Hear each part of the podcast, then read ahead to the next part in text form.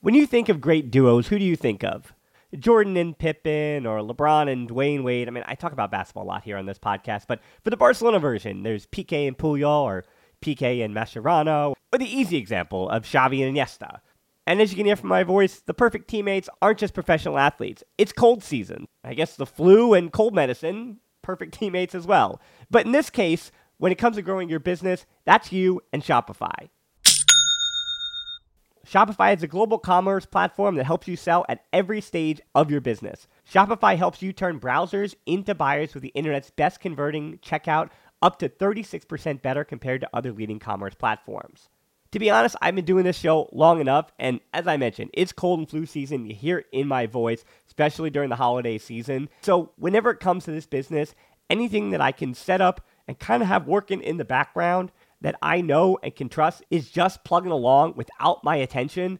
Those are the things that I really value at this point. So when my brain is foggy and all I can do is manage to turn on the microphone, talk to the guest, or just talk to myself and get out a piece of content, everything else, having that all automated or working in the background, that's been important to keeping me sane. And that's the thing about something like Shopify. What I do love about Shopify is how no matter how big you want to grow, Shopify gives you everything you need to take control and take your business to the next level. So no matter how big or small, how good of a month or how bad of a month, things are just the same working in the background. Shopify powers 10% of all e-commerce in the US, and Shopify is the global force behind Allbirds, Rothy's, and Brooklinen, and millions of other entrepreneurs on every size across 175 countries. Plus, Shopify's extensive help resources are there to support your success every step of the way because businesses that grow grow with Shopify. Sign up for a $1 per month trial period at shopify.com slash tbpod, all lowercase. Go to shopify.com slash tbpod now to grow your business no matter what stage you're in. Shopify.com slash tbpod.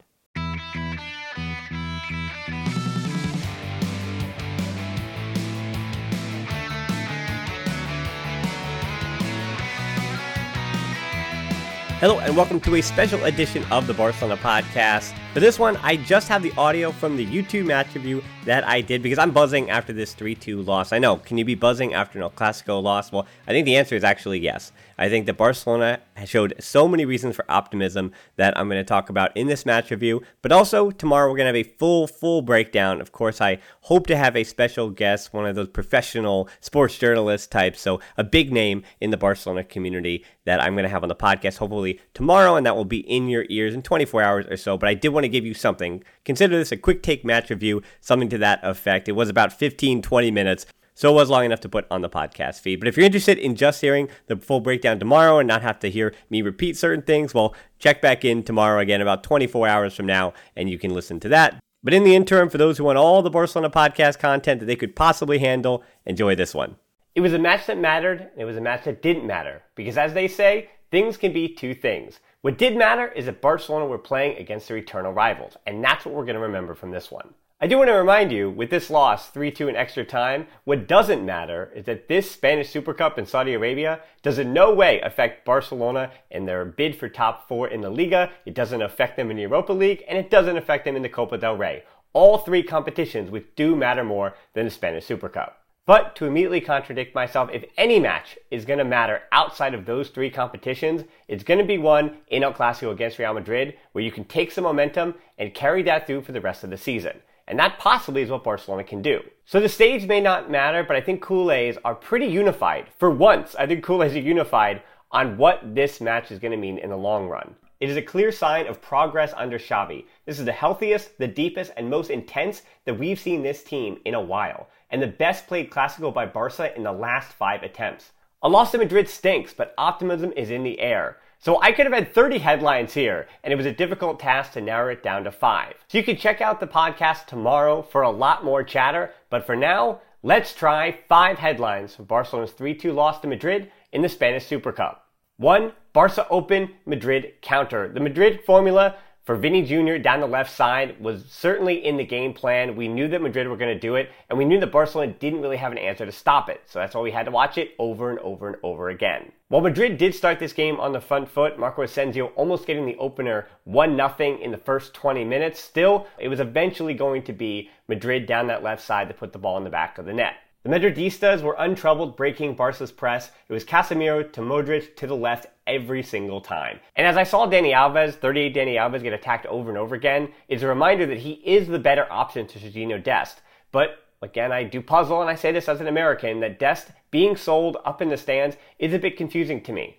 I still, I think this is me holding out hope. I'm one of the few who may be doing this, but I still hope that he's not fully fit and that eventually Xavi will give him the time to come back and the time to learn that positional play, which if reports in Catalonia are to be believed, he is slow to understanding where he needs to be. But with some mentorship from Alves and some time under Xavi, I'm hoping that Dest can get caught up and the club doesn't give up on the 21 year old Sergiño Dest. Because Dani Alves, unfortunately, he may be the present. He may be the better of the options. And you can throw Mingueza in there, Roberto may be in there too. But while Dani Alves is the best option available right now, I hope that Dest is still the option for the future. And this is certainly a telling match. Maybe it's Mazraoui as a free agent to come over the summer. If Barca already has that lined up, I guess I get it. But he's also a free agent, so he can go anywhere. I want to remind people of that too.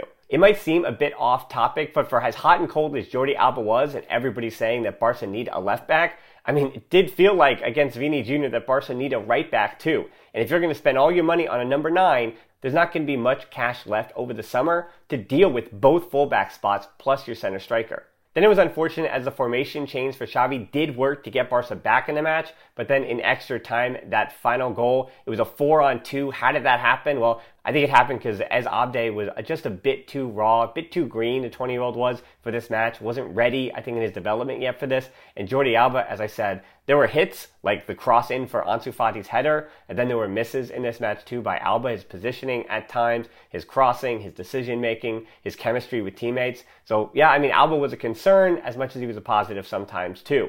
And on the break, coming down the other side, all it was for Madrid was no matter whether it was the right or the center, it was figure out how to get that ball over to the left, create a numerical advantage with Karim Benzema and Vini Jr., and then figure things out the rest of the way. And Valverde eventually, four on two, Madrid is not going to be stopped, and that's how it ends. It's unfortunate, so that is getting most of the negativity out of the way first with headline number one.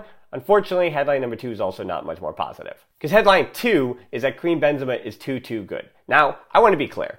If you're watching this, there's a good chance you're a Barcelona fan. Maybe you're a Madridista in the comments to troll me a little bit. Sure, congratulations on your victory. But Karim Benzema is a player that actually as a person after the French football scandal from quite a few years ago. Never really liked him. That was before he put on and after he put on the Los Blancos jersey. So obviously not my favorite player at all. But Barca don't have a player that both has his form and is in his prime like Benzema is. They either have players like Fati who are on the up, or they have a player like Luuk de Jong who in theory, I, I guess you could say he is in form, but Benzema is just banging in goals Again, like it's his job, and he's one of the hottest strikers in football right now as a whole. And Barcelona's defense just wasn't ready to deal with a player who was just hitting on all cylinders. Like it's the same thing I said against Bayern Munich and Robert Lewandowski. Eric Garcia got turned inside out in that game in the same way that I think Piqué and Araujo certainly had some trouble today against Benzema, but these are informed strikers, and you almost say it's a mulligan, but can our offense, can our attack do enough to win this game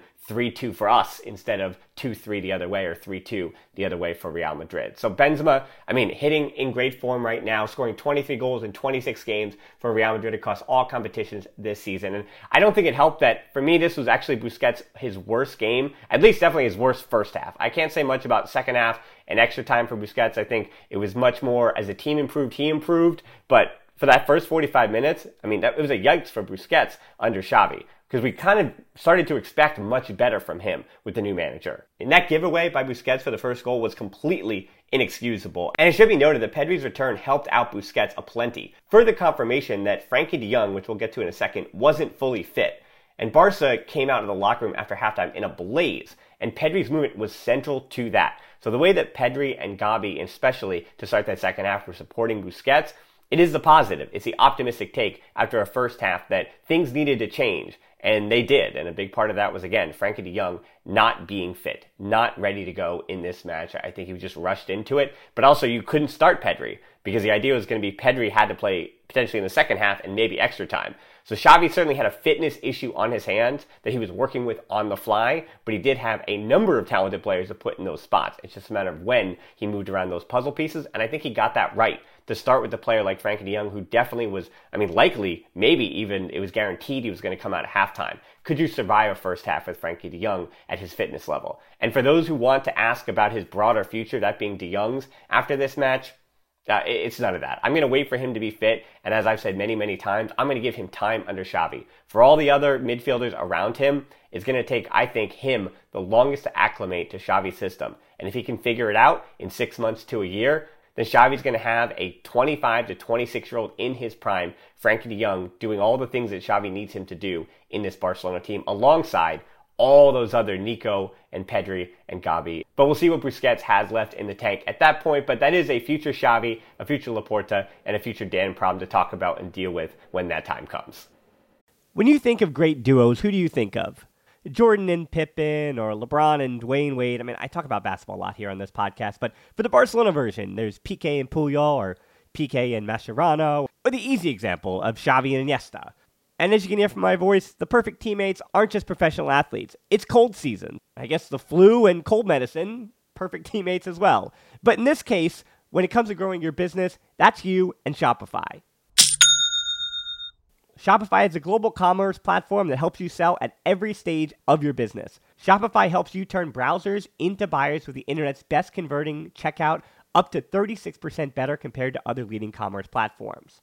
To be honest, I've been doing this show long enough, and as I mentioned, it's cold and flu season. You hear it in my voice, especially during the holiday season. So, whenever it comes to this business, anything that I can set up and kind of have working in the background that I know and can trust is just plugging along without my attention, those are the things that I really value at this point. So when my brain is foggy and all I can do is manage to turn on the microphone, talk to the guest, or just talk to myself and get out a piece of content, everything else, having that all automated or working in the background, that's been important to keeping me sane. And that's the thing about something like Shopify. What I do love about Shopify is how no matter how big you want to grow, Shopify gives you everything you need to take control and take your business to the next level. So no matter how big or small, how good of a month or how bad of a month, things are just the same working in the background. Shopify powers 10% of all e-commerce in the US, and Shopify is a global force behind Allbirds, Rothy's, and Brooklinen, and millions of other entrepreneurs on every size across 175 countries. Plus, Shopify's extensive help resources are there to support your success every step of the way because businesses that grow grow with Shopify. Sign up for a $1 per month trial period at shopify.com slash tbpod, all lowercase. Go to shopify.com slash tbpod now to grow your business no matter what stage you're in. Shopify.com slash tbpod. We're driven by the search for better. But when it comes to hiring, the best way to search for a candidate isn't to search at all. Don't search match with Indeed. Indeed is your matching and hiring platform with over 350 million global monthly visitors, according to Indeed data, and a matching engine that helps you find quality candidates fast. Ditch the busy work. Use Indeed for scheduling, screening, and messaging so you can connect with candidates faster. Leveraging over 140 million qualifications and preferences every day, Indeed's matching engine is constantly learning from your preferences, so the more you use Indeed, the better it gets. Join more than 3.5 million businesses worldwide that use Indeed to hire great talent fast. And listeners of this show will get a $75 sponsored job credit to get your jobs more visibility at Indeed.com slash BlueWire. Just go to Indeed.com slash BlueWire right now and support our show by saying that you heard about Indeed on this podcast. That's Indeed.com slash BlueWire. Terms and conditions apply. Need to hire? You need Indeed. Three is that Luuk de Jong was both in and out of his depth. Just like the last few matches, Barcelona wouldn't have gotten or potentially been close to a result if not for Luuk de Jong and Luuk de Jong scoring some kind of goal. This one was a rebound. He had the two header attempts as well. And those two early chances showing you where he can have an impact, but truthfully, it's the only place that Luuk de Jong can have an impact. He doesn't help with build up, he doesn't really help on the press, and Real Madrid were having too much space. Casemiro was under almost no pressure for so much of that first half, and that can't happen in the middle. Gavi had to push forward a bit more to help Luuk de Jong on the press, and that meant there was more space, additional space in behind on the right side, or Gavi's right, Madrid's left. And that, again, is because Luuk de Jong just needs that extra help up top on the press. He just isn't mobile enough. So you do have a solution, and that Luuk de Jong is a poacher. He's a guy who's going to create chances with his head in the box. But the problem is that in build-up, in all that open play activity, Luuk de Jong just isn't a net positive for you. He was standing still the one time Ferran Torres got to the goal line and crossed it back in, just kind of ball watching, as if he needed some kind of long set piece or the ball has to be in the air for a long amount of time for him to make his move on it, which he does, which he does really well. He's taller and he knows how to get a header on the ball better than better than Neymar. I mean, you know the joke. And he does continue his good form, so as much as I can be critical of what he didn't add, what he did add was a goal, and that's all that Barca really is asking of him. And for as much as Frenkie de Jong wasn't fit, and I just got over saying that, he was the one that made that forward run to head it down that eventually ended in Luuk de Jong scoring that rebound goal that Militao probably should have dealt with, but that Dembele was able to cross in for Luuk de Jong. So again, as critical as I could be of Frenkie de Jong and Luuk de Jong in that first half, they're the reason that Barcelona were going into halftime tied 1-1 in a game that Real Madrid had largely controlled. Four is a Ferran Torres debut. Shouldn't have played in this match. Clearly, he was not fit. He might still be dealing with COVID a bit. He might still be dealing with that foot injury. It felt a bit rushed. It felt a bit ceremonious for Ferran Torres to be in this game. Like it was that the player needed that jolt, the team needed that jolt to, hey, this is our new signing. He's in this game, he's featuring in this game. But Ferran Torres clearly wanted to play, and Xavi gave him the start in this one. Again, knowing that he would have to be replaced, that he have Ansu Fati on the bench, he had Memphis on the bench, he had Nico on the bench. So there were options to come in, and Pedri as well for Frenkie de Jong. So there were options to come in off the bench, knowing that Ferran Torres was only going to play 45 minutes. But even those 45 minutes seemed like a stretch for him. He had one key pass pass. He did have the one cross that Luuk de couldn't get to. But the yellow card, the foul, getting dribbled past showed you that he wasn't really ready for this one. And even physically, just like Frenkie, a lot of standing around in those interim times where it felt like the ball was on the opposite side of the field. So instead of constantly making those runs in behind, like we actually do expect, as I said, what makes me most excited about Ferran Torres is all of his movement off the ball. All of those runs in between and those half spaces in between the center backs, in between the right back and the center back, or the left back and the center back but Ferran Torres was clearly less mobile than he's going to be at full health today. So I actually learned almost nothing from this match. Again, 17 times he touched the ball. So very little to say about Ferran Torres. On the other side for Dembele, I know there's a lot of Dembele shade going on, and there are games like the one against Granada when I told you he had the switch flipped off, where he deserves a lot of the criticism that he does receive. Today, I think unless you're criticizing the first 30 minutes, you can absolutely miss me with all that Dembele criticism. He was excellent in the 90 minutes after the 30th minute in this game. Five key passes, seven of seven on his dribbles, winning 16 of his 17 duels on the ground and touching the ball 104 times. He lost the ball 25 times, and people will point to those losses as the difference. But Dembele was the reason the Barca were in this match, not the other way around, so don't get that twisted today. Good on you, Dembele. And number five, and the most optimistic, I mean, maybe I actually want to slip in here. This is a bonus one that Pedri returned, and Pedri, as I kind of already said, came on the second half with a blaze, looked great, making those runs forward, just the control he provides, and also basically playing as this deep lying pivot late in the game in extra time, and Barca were going for it. So versatile, but so skilled and so important to what Barca can be. And continuing to improve and just being his first 45 minutes back from basically being gone all season long. So Pedri, that's super exciting. Ansu also returned in this game, and so that's why headline number five is that Ansu has that thing. He has that thing where you go, yeah, the team needs a goal, he'll be the guy. Ansu is one of the youngest we've ever seen to already have that thing. And you can put down in the comments below what you think I mean by this, but it's that feeling I have when I'm watching a match. It's the one that we had from Messi. You always had the feeling that, oh, Messi is going to pop up and this game is going to change. And Ansu Fati is the next guy that you feel like has that thing. And I really was thinking about who's a young player or a player this young who kind of had that intangible, that thing where you could watch him make his run in the box and you can say his timing is going to be perfect. His finish might be perfect and Barca are going to have a chance to come back in this game because of this guy. And I thought of a teenage Michael Owen back at Liverpool early in his career before all the injuries, before all that. That was the other player where he would just pop up and something would happen. And for Ansu Fati, it's very much the same thing. The header goal, not to say that he feels like, I always use the word inevitable, but it's not that Ansu Fati is always going to bail Barca out. But in this kind of case, El Clasico, that's why he's wearing the number 10.